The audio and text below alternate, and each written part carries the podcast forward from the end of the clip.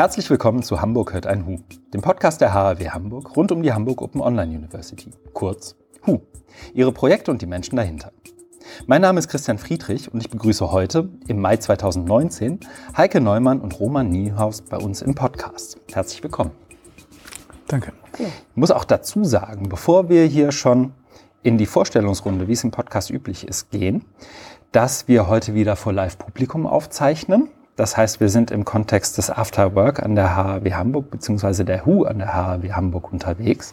Wir sitzen vor einem sehr interessiert schauenden Publikum und werden die ersten 30 Minuten unseres Gesprächs unter uns gestalten und dann ab ungefähr Minute 30, man möge mich bitte timen und mir Dinge zurufen, sollte ich die verpassen, auch Fragen aus dem Publikum ein, einbauen. Ähm, würde aber zunächst mal darum bitten, dass ihr euch beide vorstellt. Und ich würde vorschlagen, Heike, dass du anfängst. Mhm, Ein bisschen Kontext auch lieferst vielleicht, wie bist du da gelandet, wo du jetzt bist, mal ganz platt gefragt. Mhm. Ja, mein Name ist Heike Neumann. Ähm, ich bin jetzt seit fast sechs Jahren hier an der HAW äh, Professorin für Mathematik, ähm, und zwar im Bereich Elektrotechnik. Das heißt, ich versuche Ingenieuren die Mathematik etwas schmackhaft zu machen.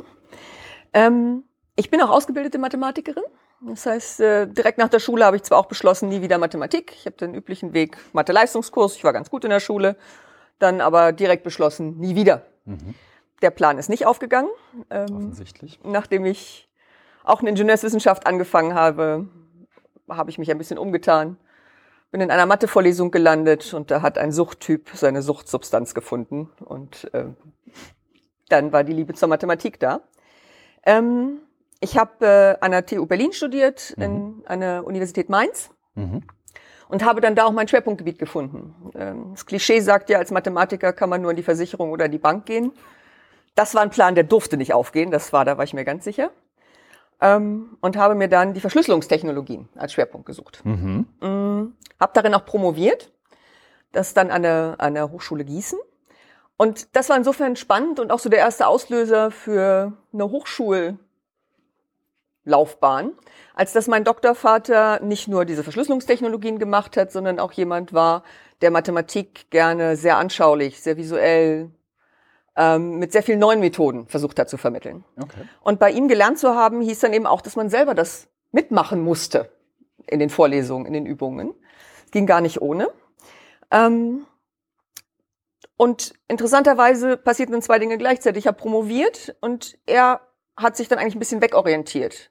Er wollte dann lieber tatsächlich Mathematik und das Volk bringen. Mhm. Hat sich dann äh, in Gießen darum verdient gemacht, das Mathematikum aufzubauen. Wer da Interesse hat übrigens, ein Großteil der Ausstellung ist jetzt hier auch in Hamburg zu sehen, im Mentarium in Mümmelmannsberg. Da sind die Sachen alle da. Und das hieß aber, dass er keine Zeit für Vorlesungen hat und ähnliche Dinge. Und das durfte ich dann machen. Das fand ich ganz schön. Er hat mir einen Vertrag angeboten und ich habe dann seine Vorlesung übernommen und habe gleichzeitig beobachtet, wie er über solche Exponate, über Versuche versucht hat, Mathematik nochmal anders zu vermitteln, als man das klassisch so aus der mhm. Hochschule und aus der Schule kennt. Und dabei ist mir dann in den Vorlesungen aufgefallen, dass Mathematik ein paar Dinge sehr interessant verbindet. Das eine ist, man braucht ganz viel intuitives Verständnis für Dinge. Ja, man muss sie manchmal auch anfassen und begreifen können, um das wirklich zu verstehen. Es ist aber auch ganz viel Übung.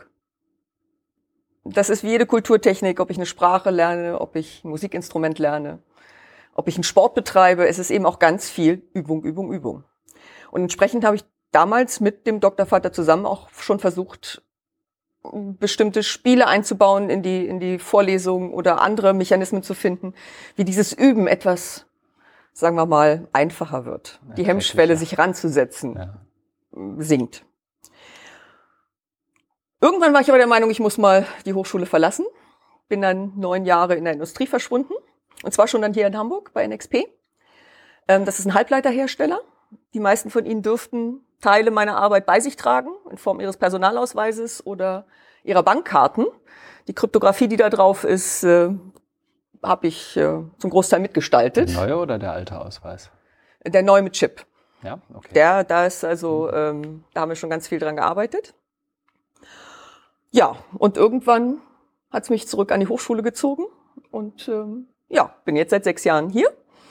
Ähm, und stelle fest, dass sich viele Dinge nicht geändert haben. Zum Beispiel, dass die Mathematik nicht charmanter geworden ist in der Zwischenzeit, für die, gerade für die Erstsemester und dass man äh, immer noch ganz viel tun muss, um da ein bisschen Freude dran zu wecken, dass die meisten doch eher mit großer Skepsis kommen. Ja, die Skepsis kann ich persönlich nachempfinden. Ich habe im Vorgespräch den Witz gemacht, dass ich, ich glaube, im Abitur genau einen Punkt in Mathematik hatte.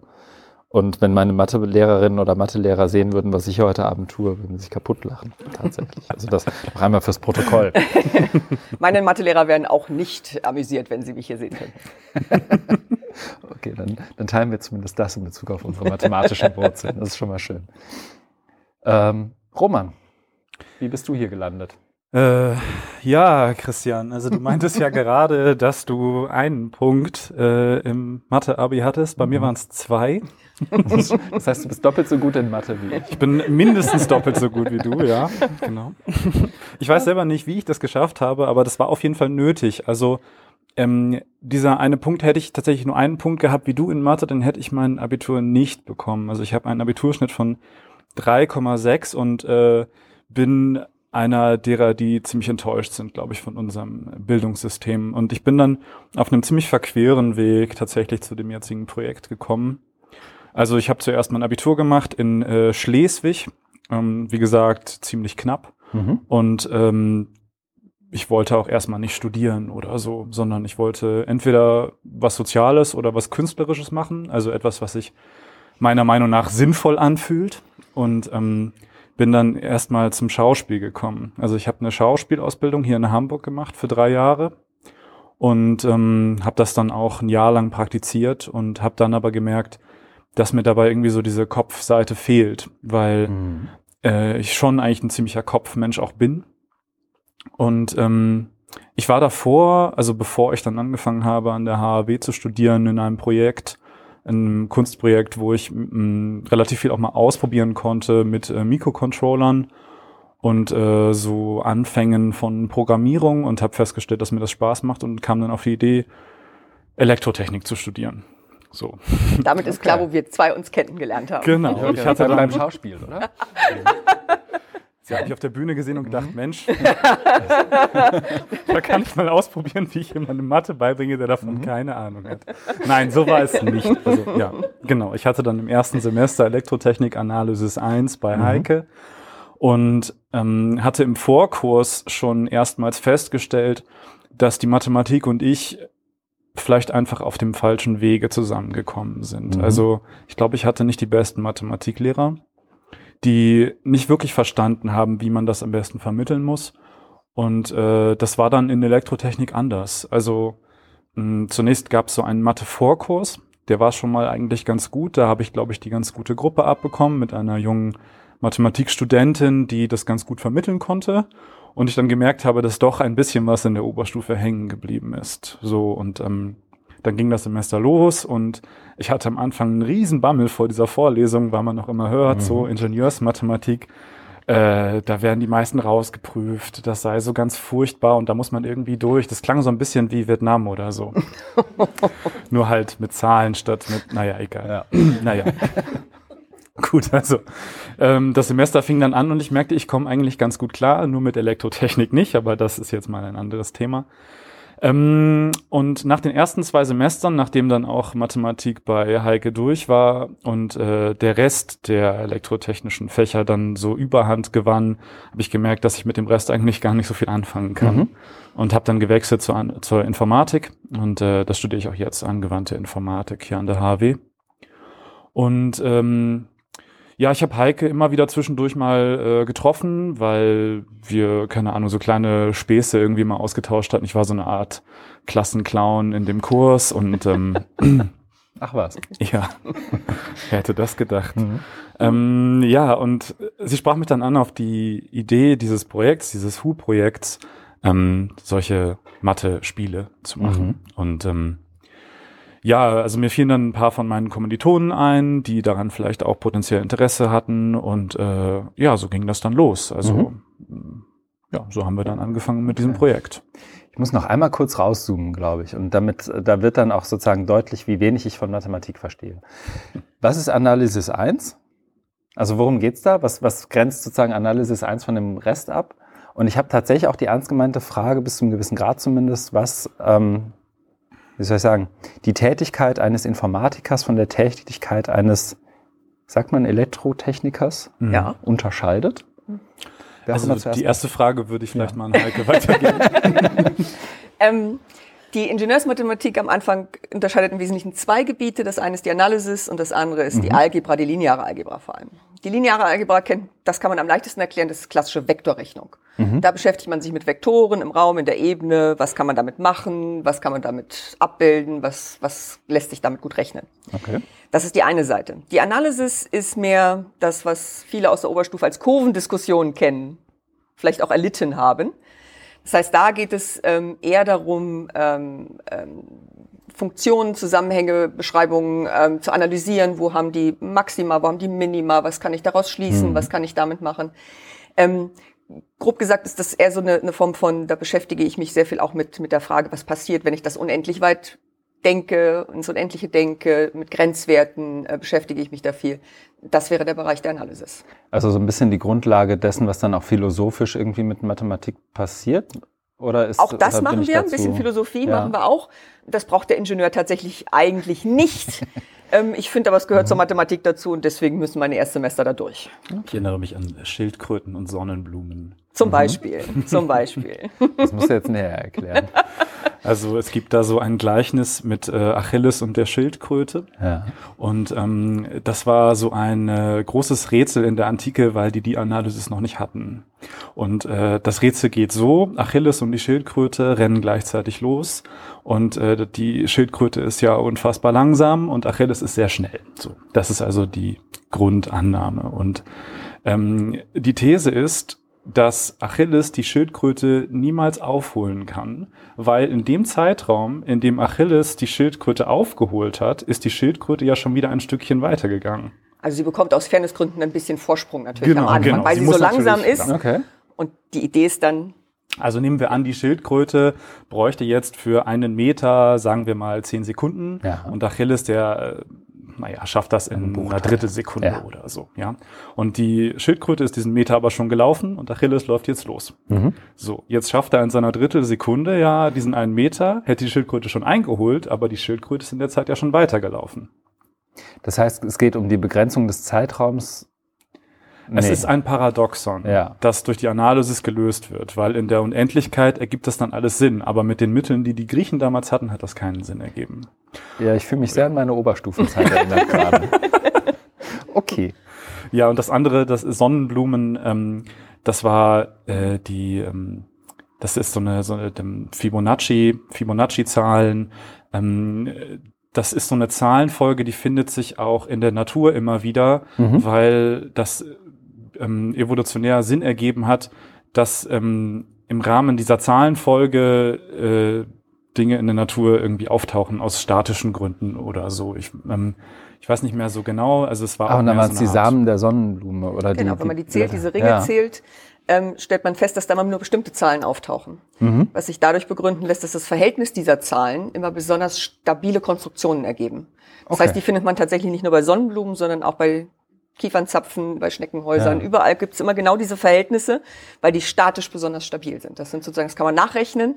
Wenn man was besonders stabil bauen will, trifft man immer wieder auf diese Quotienten von diesen Okay, das heißt, Zahlen. da sind wir dann auch schon fast so ein bisschen in der Richtung, ist das Bionik? Also so ein bisschen so das Nachbauen, was man in der, Ja, in der Welt ja, findet und dann hat man Also- irgendwie Lotus-Effekte und all Genau. sowas. So Mathematiker beobachten Das hat auch eine mathematische. Komponente. ne? Ja, Okay. absolut. Aber bauen tun dann wiederum die Elektrotechniker und die InformatikerInnen. Richtig, ja. Und das was? könnte man so sagen. Ja. Äh, gut, ja. Ähm, die Übertragung zwischen mathematischen Konzepten auf ingenieurswissenschaftliche laufen in der Regel dann über die Physik, so Mhm. wie ich das verstanden habe. Kann man so Also das ist nochmal so ein äh, Zwischenweg. Ja. Ähm, da war ja jetzt gerade noch diese zweite Frage, ne? also bevor wir jetzt auf Analysis kamen. Äh, was war das nochmal? Wie, wie, Na, wir waren so ein, oder ich habe mich gefragt, was sozusagen den Informatiker oder die Informatikerin von demjenigen oder derjenigen, die Elektrotechnik ausübt, unterscheidet. Ah, okay. So ein Stück weit. Da bin ich noch hängen geblieben. Also, Also, nach ja. meinem Plattenverständnis wäre Elektrotechnik auch, wie soll ich sagen, Dinge mit Hardware, also so Mhm. ähm, mit Kabeln und hier was, also irgendwas, irgendwas verlegen und dann muss können. das funktionieren. Während der Informatiker, glaube ich, nicht so viel löten muss, oder? Nein, ich glaube, du hast noch nicht gelötet in deinem Studium, ne? Äh, nee, in Elektrotechnik äh, im Studium selber äh, also zumindest in den Fächern jetzt auch nicht. Okay. Aber das kommt dann noch. Das ja. wäre im dritten Semester müssen die löten im Labor. Also okay. diese Frage muss ich, glaube ich, auf zwei Arten beantworten. Ja. Einmal auf die bezogen auf die Fächer an sich und einmal was das für mich selber bedeutet, warum ich jetzt gewechselt habe. Mhm. Also zunächst mal Elektrotechnik äh, beschäftigt sich mit den physikalischen Baustellen, Bauteilen unserer technischen Geräte, mit denen wir Tag für Tag umgehen. Also diesen äh, Chips, auf denen dann irgendwelche Prozessoren sind zum Beispiel, ne? und auch im kleineren dann irgendwelche Widerstände und so, was man in der Schule im Physikunterricht vielleicht mal gemacht hat, dass man zum Beispiel eine Glühbirne an eine Batterie angeschlossen hat. Mhm. Das, sowas ist dann Elektrotechnik. Okay. Informatik beschäftigt sich darin, auf diese Konstrukte, also die, der Strom, der fließt, Logik draufzusetzen. Und dann hat man in der Regel mit den physikalischen Bausteinen gar nichts mehr zu tun mhm. sondern man bringt sie dazu, das zu tun, was man möchte. Und das halt nicht, indem man irgendwas miteinander verkabelt, so wie Frankenstein, sondern eher, indem man das dann programmiert. Okay. Also im Groben und so, so im Volksmund würde der Unterschied funktionieren zwischen Hardware und Software. Ja, so, also, ja, so könnte man das. Ja? Also mittlerweile ist es so, dass viele E-Techniker auch programmieren mhm. und ähm, es ist weggegangen von diesem klassischen, wo man irgendwas zusammenlötet oder so. Okay. Die Elektrotechniker sind aber auch beim Programmieren hardware-näher unterwegs. Also die mhm. da sind da deutlich mehr an den Bauteilen selber dran. Ähm, die Informatik entwickelt sich eher zu den abs wirklich abstrakten und mhm. wirklich weit weg von der Hardware-Konstrukten hin. Okay. Und zu der abstrakteren Programmierung. Verstanden. Ja, also das sind so die ähm, Unterschiede der Fächer und ähm, der Grund für mich zu wechseln war vor allem auch durch die Kultur der äh, Studiengänge und auch der ähm, der Fächer an sich irgendwie bedingt. Und zwar ist es so, dass wenn man Elektrotechnik studiert, dann studiert man klassischerweise sehr industrienah, weil diese äh, Chips und so, mit denen man arbeitet, das ist einfach ein größerer finanzieller Aufwand. Also mhm. man kann jetzt nicht mit einer fünf Personen Startup-Klitsche äh, sich sagen, Mensch, äh, wir bauen jetzt mal das neue iPhone. so, das geht halt nicht. Das funktioniert einfach, ist zu teuer. Ähm, wohingegen man halt schon sagen kann, ey, wir programmieren jetzt die neue Social Media App. Das mhm. wäre überhaupt kein Problem. Okay. Ähm, das heißt, ähm, die Leute, die da Professoren sind und die den Studiengang gestalten und die Leute, die da studieren, das sind auch viele duale Studierende aus Industrie, ähm, äh, Konzernen, Unternehmen, ähm, die tragen grundsätzlich eine andere Haltung äh, an den Tag, wohingegen die Informatiker eher so ein bisschen ähm, lockerer unterwegs sind, weil irgendwie klar ist, okay, äh, man trinkt auch mal viel Kaffee und man ist in kleineren Rahmen irgendwie unterwegs, sind E-Techniker halt schon oft in, äh, an Sachen dran, die wirklich viel Geld kosten und wo ein Fehler wirklich sehr schnell sehr teuer mhm. wird.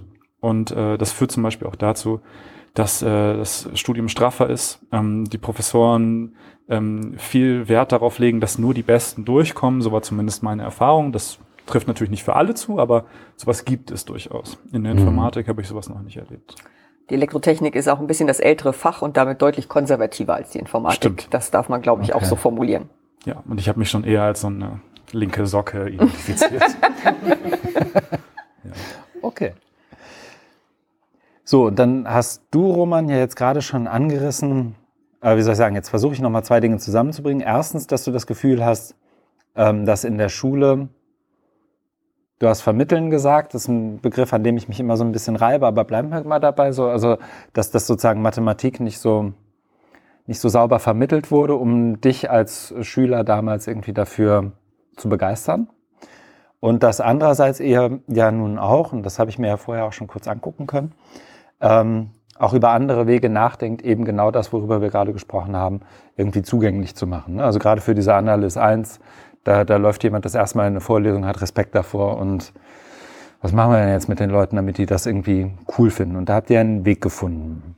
Wollt ihr den mal ein Stück weit beschreiben und auch ähm, vielleicht so beschreiben, dass daraus eine Geschichte wird im Sinne von, was ist passiert, damit sozusagen jetzt die, die Apps, die wir uns eben angeschaut haben, entstanden durften? Da fange ich vielleicht wieder an.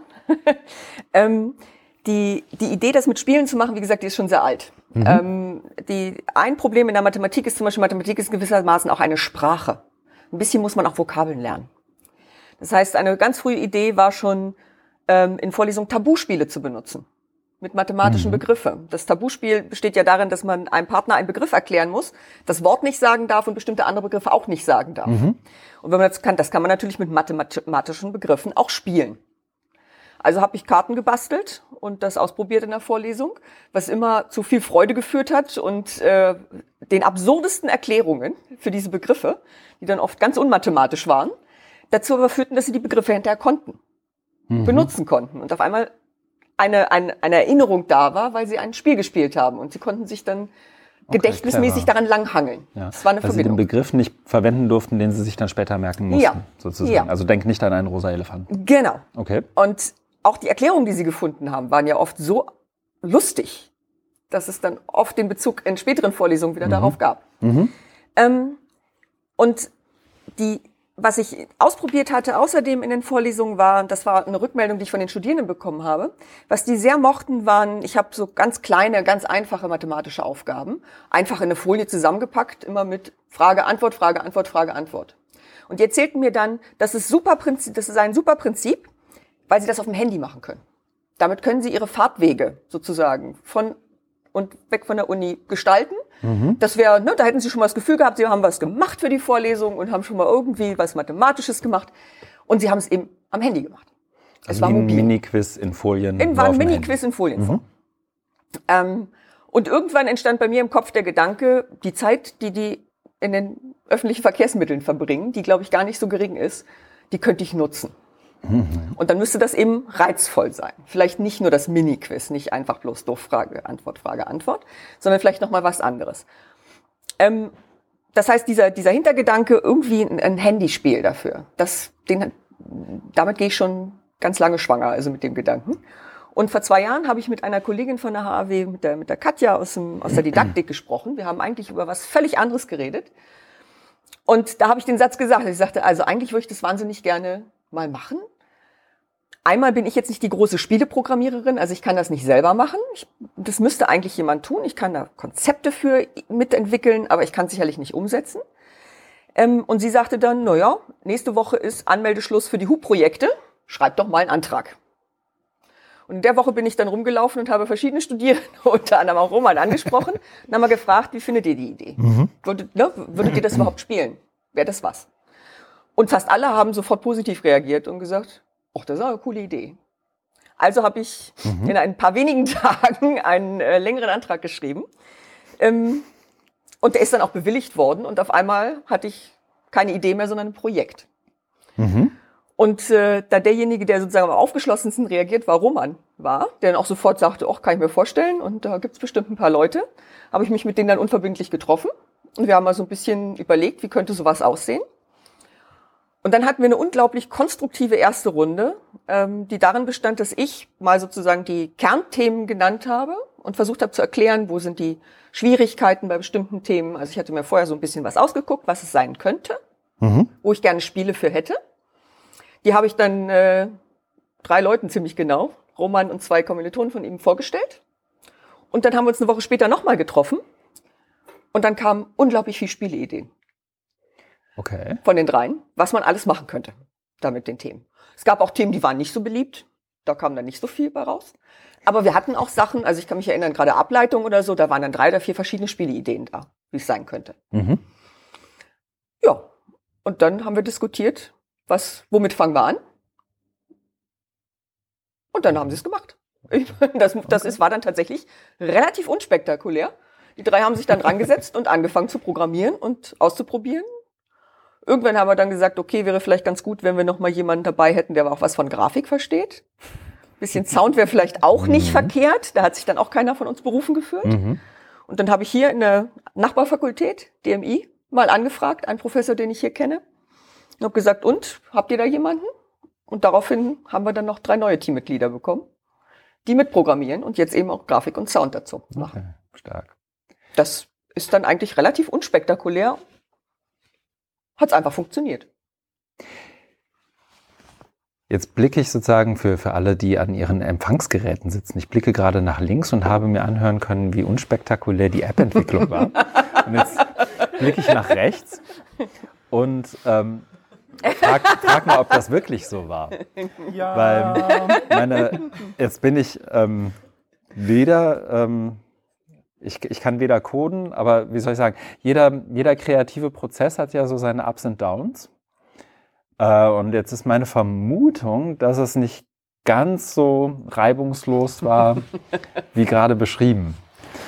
Ja, also zunächst mal war es so, dass wir alle im, ich glaube, damals zweiten Semester waren. Dementsprechend ähm, noch relativ am Anfang des Informatikstudiums und niemand von uns war ähm, so ein Quereinsteiger. Also hatte vorher schon eine äh, Ausbildung ähm, im Bereich äh, Anwendungsentwicklung gemacht oder so. Davon gibt's Mhm. auch relativ viele ähm, bei uns im Studiengang, aber äh, wir waren eben nicht solche, sondern wir hatten einfach Lust und wir haben vorher schon oft miteinander ähm, gespielt, also vor allem Brettspiele. So. Und dementsprechend wusste ich, okay, wir haben ähnliche Vorstellungen, wenn es darum geht, ähm, was macht eigentlich Spaß, so, wenn Mhm. man was spielt. Und ähm, äh, ja, wir hatten halt relativ schnell die Idee, wir wollten das mit Unity machen. Unity ist äh, so ein Programm, ähm, sowas wie, wenn man Photoshop nimmt dann für Bilder, wäre das jetzt so ein Programm für zur Spieleentwicklung. Also, so ein Standard State-of-the-Art-Ding. Ja, genau. Okay. Also ganz viele moderne Videospiele, sei es jetzt fürs Handy oder auch für Computer oder Konsolen, werden eben mit Unity gebaut. Mhm. Und äh, wir haben dann angefangen, uns da reinzufuchsen. Und äh, natürlich gab es da Herausforderungen. Also vor allem am Anfang, als wir noch gar nichts hatten, war dann so die Frage, okay, wie fangen wir jetzt überhaupt an? Und ähm, ja, ich, ich weiß nicht mehr, wie es dann dazu kam, aber irgendwann hatten wir dann irgendwie so ein erstes äh, Gerüst und haben dann Mhm. damit äh, rumprobieren können und ähm, das hat dann irgendwie zwei Monate gedauert oder so und dann plötzlich hat sich was bewegt auf äh, so einem kleinen Bildschirm. ja, und natürlich gab es da äh, Schwierigkeiten und auch Streits und so, wie das halt so ist, wenn man halt irgendwie sich was Neues aneignet. Ne? Also in Mhm. gewisser Weise mussten wir selber uns diese Mathematik erst aneignen, weil ich der Einzige von uns war, der ähm, überhaupt Analysis 1 belegt hat, weil die Ah, Mathematik, die man in der Informatik lernt, Mhm. ist doch eine etwas andere. Also wir lernen keine Analysis, wir rechnen Mhm. gar nicht, wir rechnen ohne Zahlen, wenn man so will. Es gibt ja verschiedene Arten der Mathematik und die der Informatik ist eine mehr so mit Logik, äh, wohingegen die Ingenieursmathematik halt sich mit äh, Umrechnungen von Zahlen und Berechnung von Unbekannten befasst und so. Okay. Das heißt, du hattest dann auch Nicht so ein nur, Stück weit die Vermittlerrolle. Äh, ja, auf jeden Fall. Mhm. Ja. Genau. Dementsprechend habe ich so eine Art Pseudo-Projektleiterfunktion dann irgendwie äh, angenommen äh, mit Heike, die dann immer so Input äh, gegeben hat und äh, ich habe dann versucht, das zu übersetzen und äh, das hat aber eigentlich ganz gut geklappt. Also ähm, dadurch, dass wir alle halt schon mathematisch geschult waren, äh, mit einer anderen Art der Mathematik, aber trotzdem ist das ja alles miteinander verwandt, äh, ging das dann nach einer Weile auch. Okay. Es war für mich auch ganz spannend zu beobachten. Wie gesagt, Sie waren im zweiten Semester am Anfang und ein Softwareprojekt, wo man zu dritt dran arbeitet, am gleichen Code stellt natürlich in vielerlei Hinsicht eine schöne Lernumgebung dar, Mhm. auch für jemanden, der das mal beruflich machen will. Also so simple Dinge wie Versionskontrolle. Ne? Wer hat jetzt was geändert und wo ist eigentlich die neueste Version und äh, sollten wir vielleicht dafür ein Tool haben, das uns das verwaltet Mhm. und solche Dinge. Ähm, das konnte ich natürlich von außen schön beobachten, wie sich das alles entwickelt hat. Und zwar ohne, dass ihnen das jemand erklären musste, sondern einfach, weil sie vor dem Problem selber standen.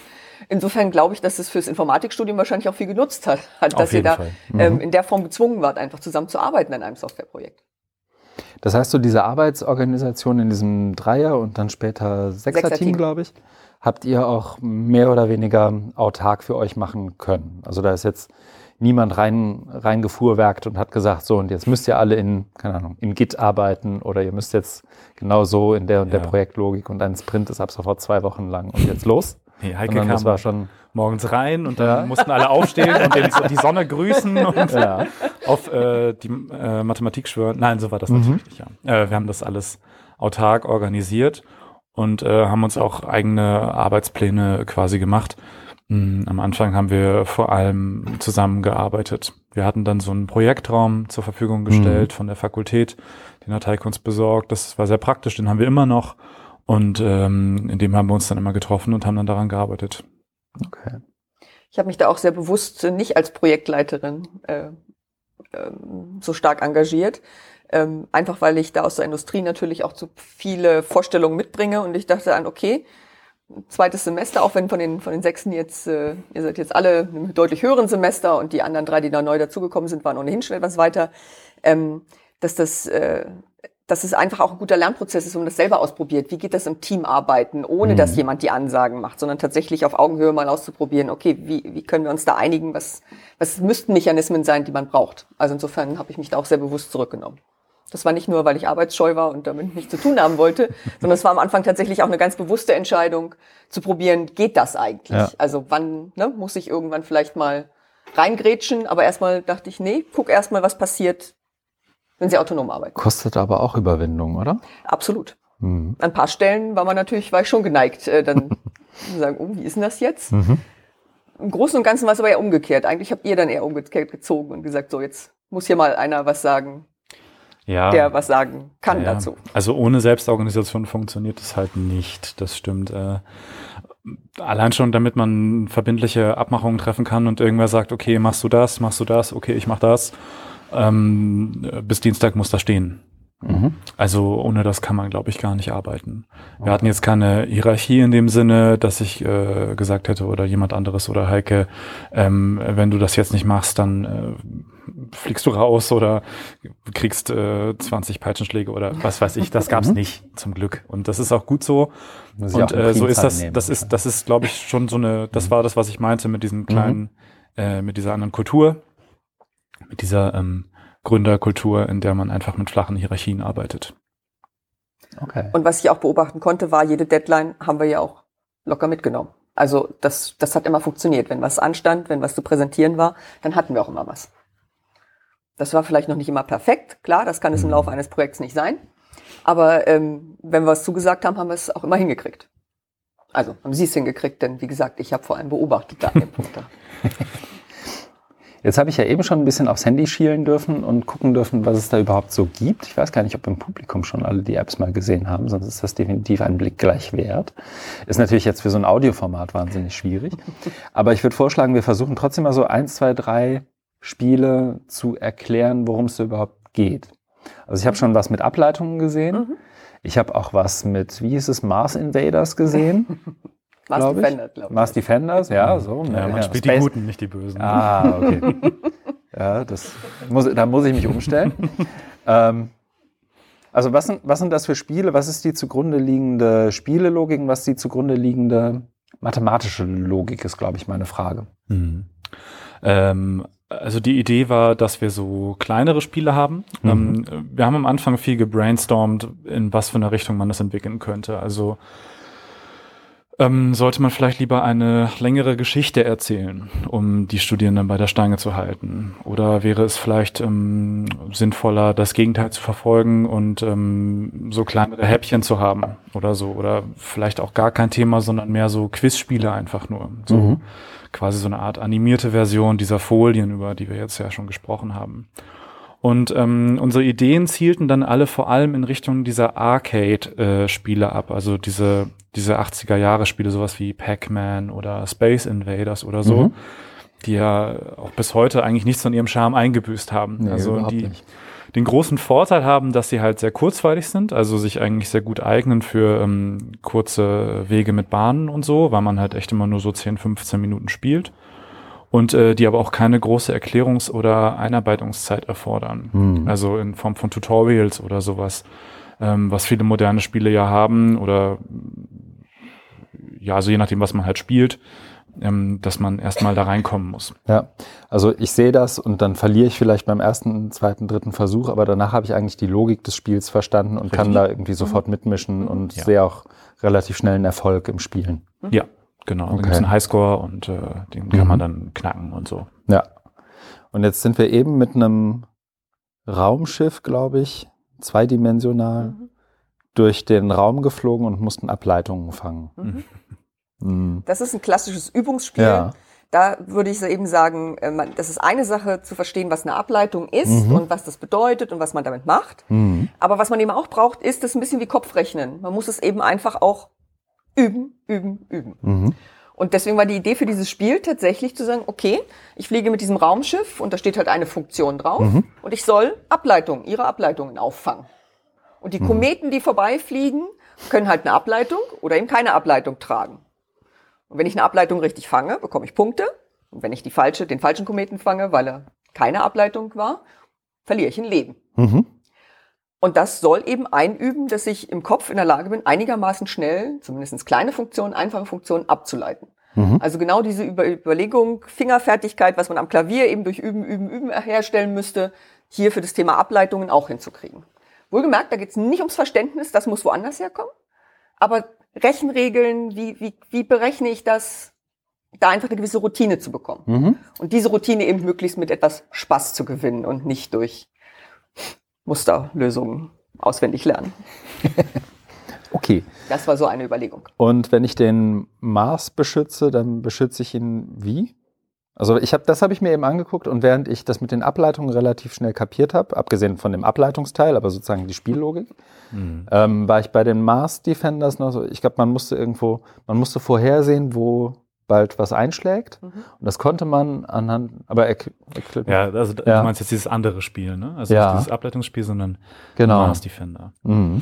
Ähm, äh, also da ist es so, dass man so einen äh, Schutzschild äh, kontrolliert und äh, genau, dann schlagen da solche Meteoriten ein Mhm. und ähm, man hat so eine Vorhersage, wo das sein wird und muss dann sein Schutzschild entsprechend ausrichten. Also man Ja. sieht ihn nicht und kann dann dementsprechend ähm, den Schutzschild quasi so ihm entgegensteuern, sondern man muss vorher sich schon Gedanken machen, was bedeutet diese Vorhersage. Mhm. Ah ja, okay, dann wird er da aufschlagen und dann Mhm. stelle ich den Schild ein.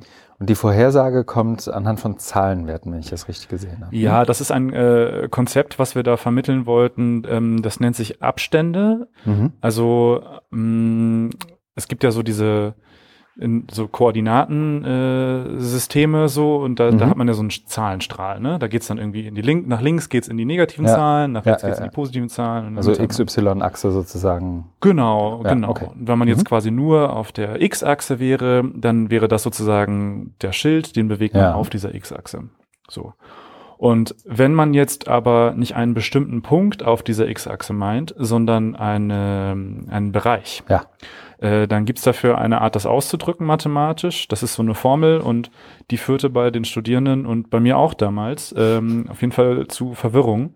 Ähm, und dieses Mars Defender ist so eine Art äh, Visualisierung dieses Konzeptes, gemischt mit ähm, ja, welche, ähm, welche Reichweite, also welchen Bereich äh, meine ich Hm. denn jetzt? So, wenn ich Okay. diese Formel so und so habe. Also das wäre für mich äh, tatsächlich ein Spiel, da geht es dann weniger um die Routine und Übung, als tatsächlich um ein intuitives Verständnis dafür, was sagt mir diese Formel eigentlich.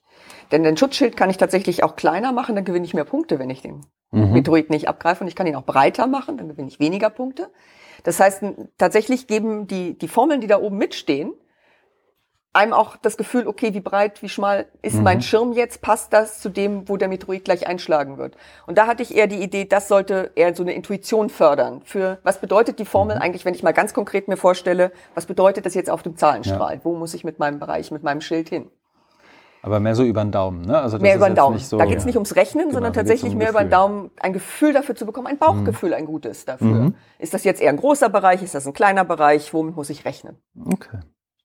Also da ging es eben nicht ums Üben, sondern da ging es mal um Intuition. Okay.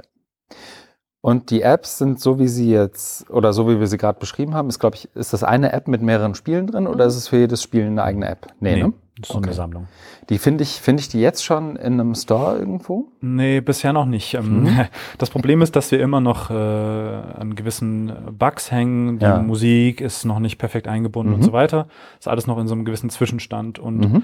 ähm, das Problem bei sowas wie dem Play Store ist, wenn wir das jetzt schon öffentlich schalten würden, dann würden wir jetzt wahrscheinlich schon ähm, negative Wertungen von Leuten bekommen, die sagen, "Äh, ist ja noch alles gar nicht fertig und so. Mhm. Und die wird man nie wieder los. Dementsprechend äh, gönnen wir uns da noch ein bisschen Zeit, bevor wir das der Mhm. Öffentlichkeit so ganz äh, frei präsentieren. Ja. Der Plan ist, das im August zu tun. Ja. Und da sind wir auch noch ganz optimistisch, dass das hinkommt. Na, jetzt ist es in dem Podcast gesprochen. Jetzt, Jetzt ist müssen wir. August die Deadline. Ich weiß natürlich nicht, wie viele nicht Leute anders. das hören. Ich hoffe viele. Viele, sehr viele. Sehr gut. Alles potenzielle App-Spieler. Spieler und Spielerinnen. Ähm, aber Android ist da, glaube ich, einfacher als der Apple Store? Größere Marktbeteiligung, ja. Mhm. Also iPhones sind, glaube ich, 10, 15 Prozent des Marktes. Mhm. Android ist mehr oder weniger der Rest. Also und dann gibt's noch 10 Prozent, das ist noch ein bisschen was anderes. Ja. Das heißt, so gut wie jeder hat ein Android-Handy oder Tablet. Wobei man zugeben muss, wir haben es ja am lebenden Objekt ausprobiert in meinen Kursen. Das heißt, da haben wir die Spiele dann in ihrem Zustand halt hochgeladen und haben die das spielen lassen. Mhm. Und da gab es durchaus regelmäßig auch die Rückmeldung, kann ich nicht spielen, ich habe ein iPhone. Naja, wenn da gab es erstaunlich Leute häufig. Sitzen, ähm, also wenn da 50 Leute sitzen, dann, dann melden sich 10 Prozent eben. Ne? Das ist so. so war das. Ja, so Ungefähr war das. so war das. das, ist, das Martin, auf dem Martin-Niveau komme ich auch mit. okay. Das heißt, ab, wenn man, also mit, mit so ein bisschen Optimismus gemischt mit gesundem Realismus und Ärmel hochkrempeln, ist August noch realistisch. Ja, ich denke mhm. schon. Okay. Die sind eigentlich alle größtenteils in einem guten Zustand. Mhm. Es gibt da ein, zwei Spiele, da klemmt es noch ein bisschen und die müssen jetzt mhm. halt aufgeräumt werden. Und das ist dann im, wie soll ich sagen, mit dem Hu-Ethos auch durchaus zum Nutzen außerhalb der Hochschule gedacht und darf auch von anderen Menschen in anderen Hochschulen und sonst wo irgendwie zum Mathe-Lernen benutzt werden. Absolut, natürlich. Klar. Jeder Schüler, der Ableitung lernen muss, darf selbstverständlich den Teildriver benutzen. Um Wir hatten äh, schon eine Präsentation bei, was war das? Die, die, ähm, Tag des Wissens, glaube ich. Tag des ne? Wissens, genau, mhm. in der TU Harburg. Und äh, die Menschen, die das hauptsächlich gespielt haben, waren äh, Kinder. Und mhm. zwar im Alter von vier bis zwölf Jahren. Die also von Ableitung noch gar keine Ahnung haben. Genau. Aber die haben dann verstanden, wie das Spiel geht und haben das gezockt. Ja. Die werden mal keine Schwierigkeiten dann haben, wenn ihr Lehrer versucht, ihnen zu erklären, was, wie sie eine Ableitung berechnen. Sie werden vielleicht nicht wissen, wozu man es braucht, aber sie werden wissen, wie man es rechnet. Sehr cool. Und äh, tatsächlich auch Kompliment. Ähm, als jemand, der zwar nur ein iPhone hat und wahrscheinlich im August dann nicht in den Genuss kommt, äh, euer Spiel spielen zu können, sieht es tatsächlich auch, ähm, hat es mich tatsächlich an meine Arcade-Erfahrungen erinnert. Bevor ich jetzt in oder die Runde auch öffnen würde und mal zumindest schon mal vorsichtig fragend in unser Publikum schaue, ob es da vielleicht die eine oder andere Regung schon gibt, eine Frage zu stellen, würde mich noch interessieren, wie es für euch auch darüber hinaus weitergeht. Weil, also ich weiß gar nicht, wie lange studierst du noch, Roman? Schwer zu sagen. Also die Regelstudienzeit, von der habe ich mich eh schon verabschiedet, mhm. aber von der halte ich auch nicht so viel, muss ich sagen. Mhm. Ähm, ich denke, ich bin noch so zwei Jahre hier. Mhm. Und danach das, vielleicht noch Master, muss man mal sehen. Ja. Weil für mich wirkt zumindest das, was ihr da tut, einerseits ähm, ganz gut eingespielt. Habt ihr schon drüber nachgedacht, das auch außerhalb der Schule, Hochschule irgendwie weiterzumachen? Oder ist das was, was so, äh, was ganz gesund und ganz gut so funktioniert als Hochschulprojekt und es gibt nicht bald die Arcade Mathe App GmbH irgendwo? Also wir haben einen, äh, einen Kollegen, der tatsächlich ja. gerade auch sein, äh, seine Masterarbeit äh, über das Thema Mathe, mhm. Spiele schreibt und der denkt da durchaus drüber nach, ähm, in so eine Richtung zu gehen. Ja. Ähm, steht immer mal wieder im Raum, aber weiß ich gerade aktuell nicht. Ich weiß nicht, hat sich jemand bei dir gemeldet, der nein, da noch irgendwie. Nein. Ähm, ich glaube auch, dass das, ähm, so wie wir es betreiben, ist es ein gutes Hochschulprojekt. Mhm.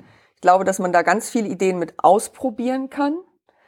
Ähm, ob wir das selber sozusagen uns ausgründen als Start-up und das dann, dann auch professionell betreiben, hm, das weiß ich nicht. Das, da müssten wir wahrscheinlich auch noch andere Strukturen entwickeln, um das wirklich mhm. hinzukriegen. Ähm, für mich wäre tatsächlich hier an der Stelle auch erstmal die interessante Frage, bevor wir das ausgründen können, wie gut funktioniert es eigentlich? Mhm. Das steht eigentlich noch aus. Ne? Ähm, natürlich haben wir Rückmeldung von den Studierenden. Wie gesagt, wir mhm. haben es ausprobiert. Aber die interessante Frage wäre ja nicht nur, spielen die das, sondern bringt es was? Mhm. Also kann ja. ich sozusagen, ich meine, rein als Spaßfaktor mhm. auch schön, aber dann könnte ich auch andere Spiele programmieren. Also dann müsste es kein Mathe-Spiel sein. Die Frage ist ja, kann ich irgendwo tatsächlich nachvollziehen, dass es die Studierenden weiterbringt? An der ja. einen oder anderen Stelle. Sehe ich, einen, sehe ich eine Veränderung? Aber um mal so einmal kurz sozusagen zumindest den Versuch eines Gegenarguments anzustimmen. Also ich verstehe, dass es einerseits kann man, glaube ich, ganz schön vergleichen, was sozusagen die Note in einer Klausur am Ende eines Semesters wäre so ein, so ein Klassiker wahrscheinlich, um irgendwie Erfolg zu messen. Den meine ich jetzt gerade nicht. Ähm, weil was, was ich daran ehrlich gesagt charmant finde, so, aber das, deswegen ist sozusagen der zweite Teil meiner Frage geht dann eigentlich, oder der Anmerkung vielleicht sogar eher in die Richtung, ein Teil des Erfolgs wäre ja zum Beispiel auch, wenn man äh, Studierenden vielleicht so ein bisschen den Respekt vor dem Thema nennt. Ne? Also da komme ich dann auch so ein Stück weit zurück zu der Art, wie ich mit Mathe sozialisiert wurde und du vielleicht auch. Also so, mhm. das ist ja ein Klinger. Mhm. Also dass das, dass man auch merkt, ach guck mal, das machen Menschen. ähm, das ist irgendwie, das, das, mhm. das ist irgendwie zugänglich. Mhm.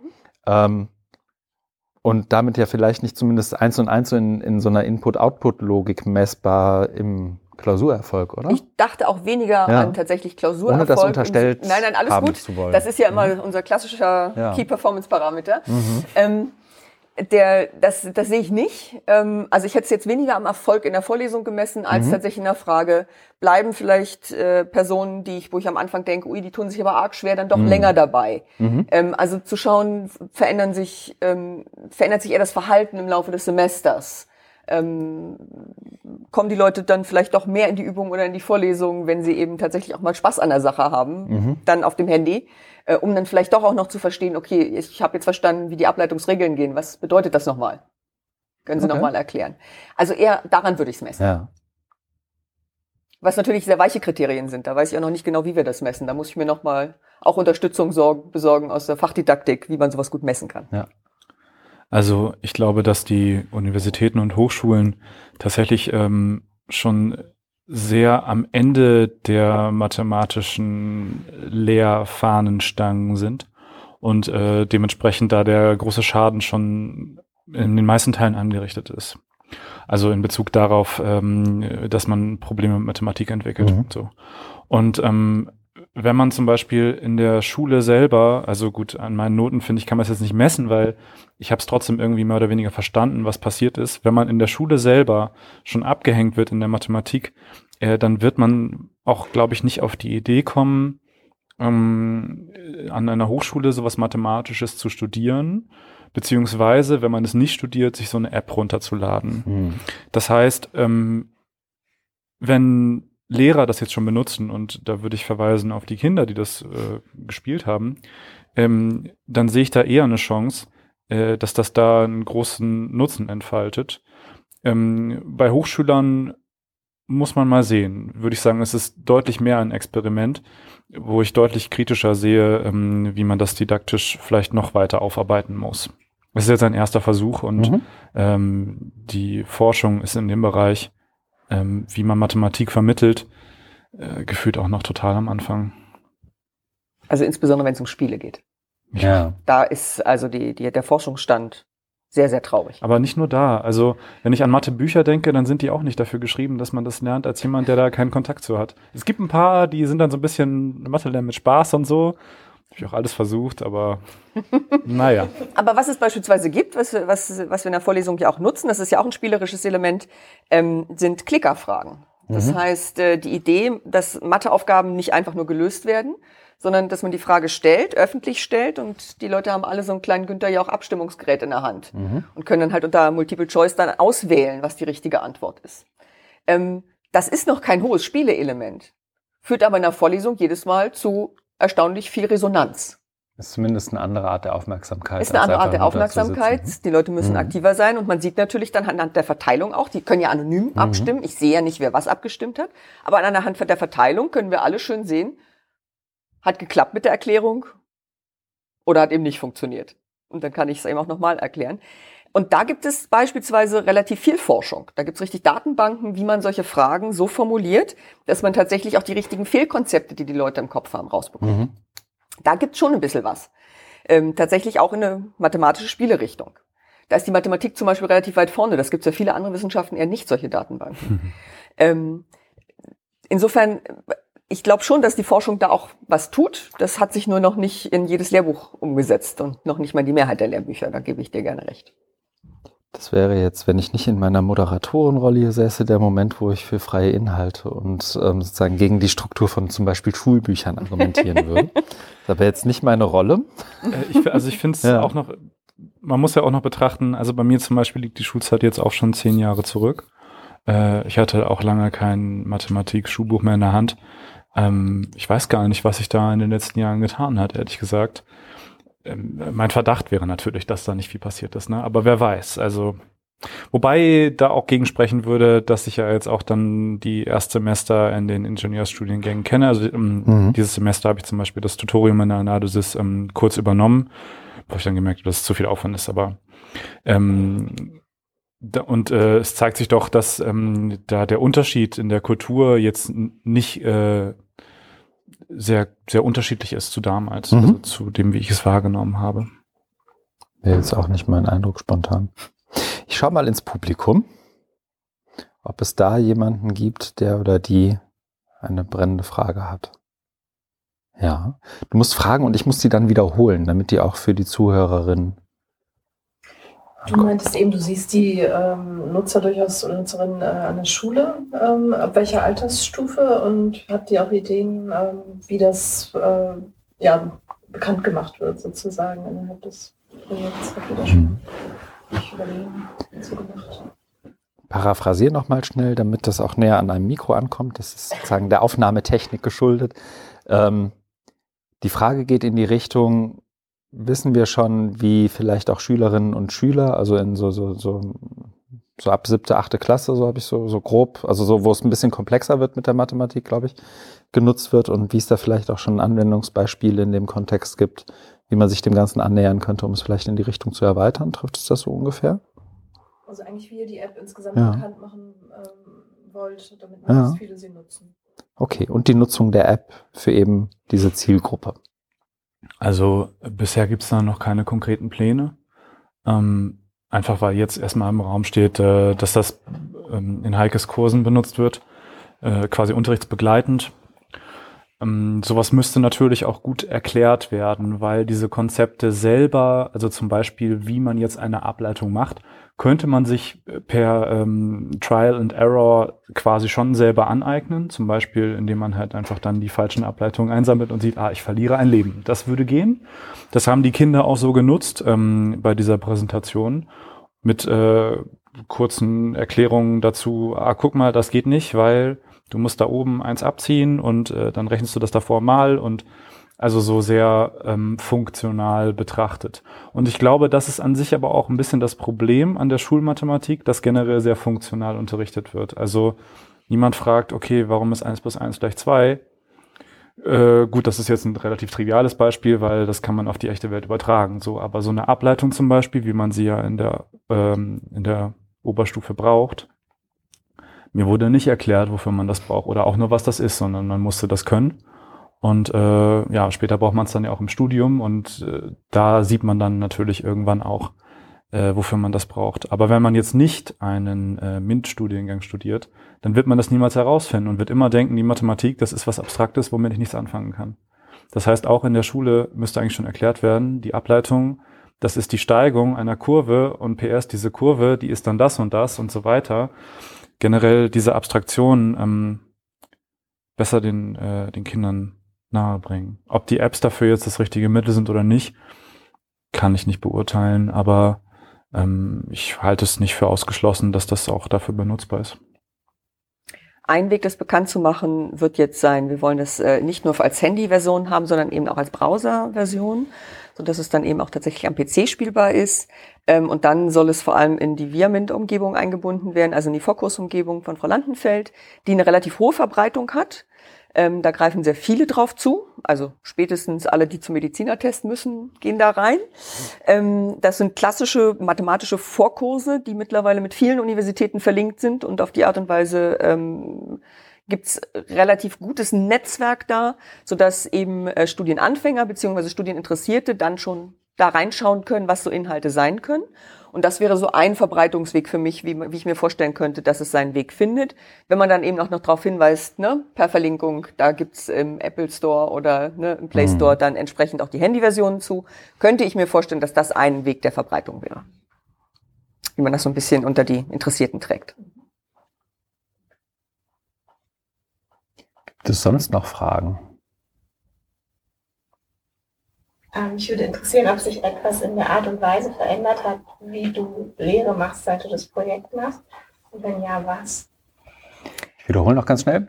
Hat sich etwas in deiner, in der Art und Weise, wie du Lehre machst, verändert? Und wenn ja, was? Seit Beginn des Projekts?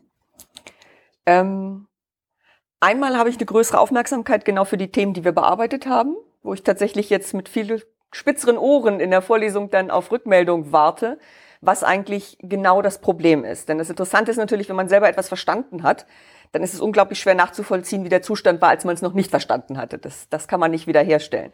Das heißt, ich muss ja vor allem darauf hören, was sind eigentlich die Dinge, die die Leute im Kopf haben und was sind die Stolpersteine. Und das ist natürlich genau bei den Themen, für die wir jetzt die Handyspiele haben, da habe ich eine andere Aufmerksamkeit im Moment. Ähm, da bin ich im Moment noch so in der Empfangsrolle. Ähm, insgesamt ist, glaube ich, meine Tendenz, noch mehr spielerische Elemente selber in der Vorlesung einzubauen, größer geworden. Also es nimmt auch den größeren Anteil ein. Also der, der Klickerfragenanteil zu Zeiten, als du die Vorlesung gehört hast und so wie ich es heute mache, der ist deutlich gestiegen, weil einfach klarer ist, also mir klarer geworden ist, wie wichtig dieser Anteil ist, ähm, weil er einfach den höheren Spaßfaktor hat. Und alles, was mehr Spaß macht, funktioniert halt einfach besser. Dann kriege ich vielleicht nicht so viel Stoff durch, aber den, den ich mhm. gemacht habe, der hat sich dann wenigstens auch gelohnt.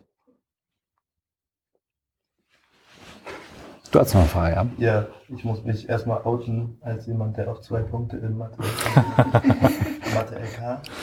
Ähm, LK also sogar. Zu diesen Abgehängten gehört. Mhm. Ähm, und wahrscheinlich wäre ich sehr dankbar gewesen, wenn es damals äh, sowas gegeben hätte. Äh, meine Frage ist, ob es vielleicht in anderen Fachbereichen gibt, äh, quasi positive Beispiele gibt, Vorbilder von euch, auf die ihr vielleicht erst während der Arbeit mhm. gestoßen seid. Ähm, oder mit Blick jetzt so ins Ausland, ob da irgendwie diese so ein Bereich schon irgendwie mehr benutzt wird. Ich bin, habe wieder den Job des Übersetzens oder des Sprechens ins Mikrofon. Gibt es in anderen Bereichen, also sprich Disziplinen, so habe ich es verstanden, aber auch, wie soll ich sagen, anderen Ländern, in anderen Kulturräumen vielleicht Beispiele, an denen ihr euch orientieren konntet bei der Entwicklung und Herleitung des, des Projekts sozusagen. Gibt es das ungefähr wieder? Ich, ahnte zustimmendes Nicken für die Zuhörerinnen und Zuhörer. Ja. Ähm, naja, also gerade im Bereich Vermittlung von Wissen oder Bildung durch Spiele gibt's immer mal wieder so Experimente. Also ähm, andere Disziplinen, die mir da jetzt spontan einfallen, die das, finde ich, ganz gut machen, sind äh, Geschichte. Also Spiele in Geschichte also Geschichte in Spielen abgebildet. Das mhm. funktioniert eigentlich sehr gut. Also Greifbarmachung von der Zeit der französischen Revolution oder äh, zum Beispiel von, ähm, also da, da fällt mir jetzt gerade so ein neueres Spiel ein, ich habe gerade den Namen vergessen, da spielt man einen Richter in der französischen Revolution zum Beispiel oder äh, ein Spiel namens Papers, Please, ähm, wo man ähm, ein äh, Zollbeamter ist in einem äh, autoritären Staat oder so mhm. ne? und dann so ein bisschen so ein Gespür dafür bekommt, wie funktionieren solche Systeme. Ähm, diese Dinge funktionieren meistens eher über eine Story, weswegen hm, so eine Grundidee tatsächlich dann ja auch war, über eine Story da irgendwie ranzukommen. Wir haben das jetzt ähm, eher in Richtung gelöst, dass es thematisch irgendwie passend ist, also dass es so ein Science-Fiction-Setting gibt. Also wir haben keine Geschichte, die einen da einbindet. Das ist aber so eine Idee, die könnte man im Prinzip in der Zukunft auch noch weiterdenken. Ähm, ansonsten würde mir da jetzt gerade nichts einfallen. Wir haben viel halt einfach aus dem Arcade-Raum so mhm. genommen, um halt äh, so eine Art Interaktivität in, in Aufgaben zu schaffen oftmals oder auch Visualisierungen. Ja. Also in anderen Disziplinen habe ich mich nicht so sehr umges umgeschaut. Für Mathematik habe ich mir das natürlich sehr genau angeguckt, was es schon gibt. Da ist die Tendenz tatsächlich eher echte Lernspiele zu machen. Ähm, wenn man die in eine Geschichte einbettet, dann ähm, funktioniert das, also bei Schülern habe ich es nicht gesehen, aber Oberstufenschüler und Hochschüler ähm, funktioniert nur mäßig gut. Die meisten sagen, das passt überhaupt nicht zum Thema, zur Mathematik. Bei Geschichte passt es thematisch, zur Mathematik passt es nicht wirklich. Also da wurde das eher abgelehnt. Ähm, auch äh, ein Fantasy-Spiel draus zu machen, haben die Studierenden, das waren tatsächlich an einer Hochschule ausprobiert, fanden sie eher schwierig wenn ne, da Vampire und Trolle rumlaufen und die sollen Matheaufgaben lösen, das war für sie irgendwie nicht richtig der, der richtige Kontext. Mhm. Ähm, weshalb ich, also weshalb wir ja auch über die gerade komisch, ne? Also das ist ähm, und die, wir haben lange darüber diskutiert, wo man eine gute Geschichte herholen könnte, holen könnte. Könnte man Mathematikgeschichte vielleicht auch miterzählen. Was es dann aber gleich wieder alles so kompliziert macht und so komplex macht, dass es dann für eine kleine Gruppe, kleine Projektgruppe doch auch zu groß wird eigentlich als Projekt. Ähm, da ist die Forschung tatsächlich auch noch unsicher, was gut funktioniert ähm, an Spielen in Mathematik. Also was, was sind Dinge, die da, die, die, die einfach ähm, Freude bereiten, aber wo die, wo die Lernenden, die dieses ja auch, den, was, den, die ja einen Gewinn mitnehmen sollen daraus, dass die das tatsächlich auch sehen, diese Kopplung zum Fach. Ähm, tatsächlich, was es relativ viel gibt, sind interessante, äh, schöne Spiele, die ähnlich arcade-ähnlich funktionieren, ähm, für Schüler zum Rechnen. Wo die richtige Lösung abgeschossen werden muss, weil die eben auch als Komet irgendwo runterfällt oder so. Ähm, das, das gibt es durchaus. Also für klassische Kopfrechenaufgaben äh, ähm, hat mein Kollege gezeigt, da gibt es schon ganz schöne Spiele. Hm. Ähm, weshalb dann die Idee war, okay, wenn, wenn sowas gut funktioniert, dann könnte das ja bei fortgeschrittener Mathematik auch funktionieren, wenn es um eine Art Übungseffekt geht. Also es liegt relativ nahe, eher was Abstraktes zu machen in der Mathematik, weil die Mathematik halt abstrakte Konzepte vermittelt. Geschichte so als Gegenbeispiel erzählt Geschichten. Und äh, ja, also ich finde es persönlich interessant, das zu vermischen, aber da kommt vielleicht auch so ein bisschen äh, der experimentierfreudige, der äh, ja, also ich, mit meiner Biografie bin ich ja jetzt auch nicht gerade äh, sehr gerade unterwegs. So, ja. Dann bleibt mir am Ende noch die Frage, ob ihr gerne etwas gefragt worden wäret, was ihr nicht gefragt worden seid. Und ihr müsst das nicht beantworten, ihr könnt auch noch drüber nachdenken und das später bei uns hier beim Afterwork bei auch das wiederum den Zuhörerinnen und Zuhörern schmackhaft zu machen, ähm, sehr gut aussehendem Essen und ein paar Getränken ähm, machen. Aber wenn es euch jetzt schon einfällt, dann auch gerne jetzt.